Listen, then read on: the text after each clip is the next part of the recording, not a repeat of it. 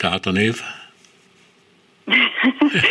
Kezdjük azzal, hogy nagyon izgatottak lettünk, amikor kijött ez a hír, hogy na vajon melyik, mert ugye mi nagyon sokat foglalkozunk közbeszerzésekkel, és hát nyilván vannak nevek, amik szembe jönnek gyakran, és hát tippelgettük, hogy azok közül vajon melyik, de hát végül is nem egészen az lett, amire számítottunk, mert hogy az érintett település az Győr, uh-huh. és hogy a három cég az pedig egyrészt a Strabag, a Kifükár ZRT, illetve a Vilkor Hungária Kft. Úgyhogy lehet, hogy elsőre talán a Strabag az mindenkinek ismerős, a másik az valószínűleg nem. Pedig, na, bocsánat, a kifejezését nagy kutyák a tulajdonosok ott is. Csak hát, Ez így van. Igen. igen, nem feltétlenül mindenki ismer, tartja számon a száz leggazdagabb magyar, de hát ott vannak köztük. Igen, hát ugye Strabagot valószínűleg nem kell bemutatni nagyon senkinek, ugye osztrák tulajdonú építőipari cég, ugye nagyon régóta jelen van már az előző kormányok idején is sok állami megbízást kapott meg, hát azóta is, 2010 óta is. A kifükárnak az összetétele, tulajdonos összetétele az kicsit érdekesebb, kettő kettő fő tulajdonos találunk, a Belfry Holdingot, illetve a Temis magántőke alapot. Hát a második az, ami, ami, ami, ami ilyen nagyobb emberhez úgymond nekünk legalábbis nagyobb emberhez köthető, ez a Szíj Lászlónak az érdekeltség, ez pont nemrég derült ki, hogy ugye ő a tulajdonosa ennek a magántőke alapnak, ugye róla azt kell tudni, hogy az egyik legnagyobb cég az Odina Asphalt, ami, ami szintén rengeteg állami megbízást kapott, és hát az ő cégéhez tartozó luxusjaktokon fordult meg, ugye az egyik ez Szijjártó Péter külügyminiszter, illetve hát további kormányközeli üzletemberek, illetve emberek. És hát ugye a harmadik cég pedig ez a Vilkor Hungária Villamosipari Kft.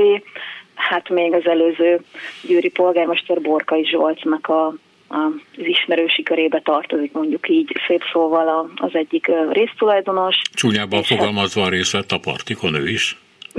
Hát igen, ugye az ördög ügyvédje ugye akkor azt mondta, hogy Gasztony Lászlónak hívják egyébként az új embert, hogy ő is a, az ügyvéd úrral és más szereplőkkel együtt igen ezeken a jaktos bulikon szintén részt vett, emellett hát a cégével sok közbeszerzést nyert amúgy is, tehát országosan is, meg hát ugye Győrbe, meg aztán végképp az ön cikkéből vagyok okos, de a temisza kapcsolatban még meg lehet említeni, hogy benne van ugye a autópálya koncesszióban is szírévén. bizony. Igen, igen. Egy... Hát most ez az egyik legnagyobb dobásuk, ugye azt tudni kell, hogy a már a konzorciumot is természetesen, ami ugye egyrészt a Szí Lászlóé, másrészt meg hát a cégben, akik felállt, akikből feláll ez a konzorcium, abban is ugye benne van Szí László érdekeltség, illetve Mészáros Lőrinc az érdekeltség is, úgyhogy 35 évre megkapták ugye a Nemzeti Autópálya koncesziót. Egyébként ezen a versenyen Strabag is indult előtt egy ilyen osztrák versenyhatósági eljárás miatt ott kizárták, hogy nem.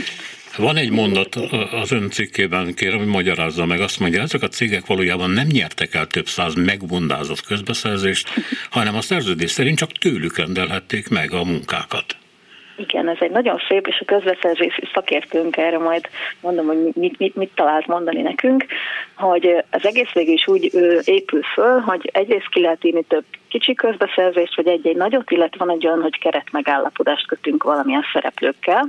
Ennek az az előnye, hogyha kötünk egy nagy keret megállapodást, még bevonunk tíz céget, akik jó ajánlatokat adnak, és később, amikor majd szükségünk lesz, mondjuk vegyük azt, én szeretném kiosztani az útfelújítást akkor megpályáztatom egyszer, hogy akkor út felújítása négy évre, ami itt is történt, kiírok egy tendert. Erre jelentkeznek cégek, azok elnyerik a keretmegállapodást, és innentől kezdve bármikor, amikor nekem út felújításra van szükségem, akkor nekik jelzem, hogy akkor most van egy ilyen munka, és pályázhatnak. Tehát egymással ők versenyeznek, és aki jobb ajánlatot adja, akkor az viszi azt az adott munkát. Ennek ugye az a különlegesség, hogy ilyenkor már más nem pályázhat kívül, csak azok, akik ugye megnyerték a keretmegállapodást. Uh-huh. Na most itt viszont úgy volt már eleve kiírva a közbeszerzés, hogy más nem nagyon tudott pályázni, csak az, az, a, az a cég, aki végül elnyerte, és hát ugye párban pályáztak, ugye Strabagék, és ők el is nyerték. Tehát innentől kezdve, ha egy ö, emberrel vagy egy céggel kötünk keretmegállapodást, onnantól az összes új kiírást ők fogják elnyerni, mivel más nem is pályáz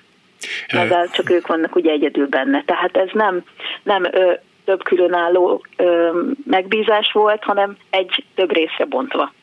A köztük levő erős sorrendet ugye a Strabag vezeti, ez egy belső megállapodás, tehát föl van osztva, hogy ki mennyi. Nem tudom, e, gondolom ez azon is múlik, hogy kinek mekkora az infrastruktúrája, a saját eszközparkja, ezt gondolom leosztják ők egymás között, vagy hogy ki milyen részfeladatot tud elvégezni, kinek milyen szakemberei vannak, és akkor ők abban megállapodnak, hogy akkor melyik ők éppen mit végez el.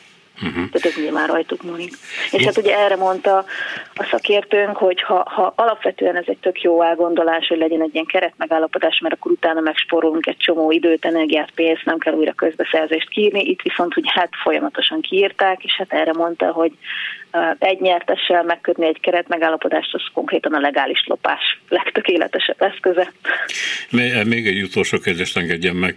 Mi a vélemény arról, hogy a Korrupciókutató Központ nyilvánosságra hoz adatokat, de nem nevezi meg a várost, ahol ez megtörténik? Miért? Nem mondom őszintén, hogy én sem értem, lehet, hogy valaki említett olyat, hogy korábban, mintha lett volna ebből probléma, tehát ilyen GDPR, meg ilyen jellegű problémák, hogy ugye mennyire adhatnak ki adatokat, vagy mennyire sem, csak nekem, nekem is azért volt furcsa, mert közben azt viszont megmondták, hogy külön vizsgálták Mészáros Lőrinc cégeit, meg annak az érdekeltségét, hogy mennyit nyertek el, ott viszont konkrétan megneveztek személyt, meg céget. Tehát, hogy ezért volt nekem is furcsa, hogy, hogy itt, itt viszont nem, de mondom, úgy tudom, hogy talán ez lehet a háttérben, hogy ilyen, ilyen adatvédelmi uh-huh. dolgok. Hát ilyen ügyekben adatvédelem, ez érdekes megközelítés.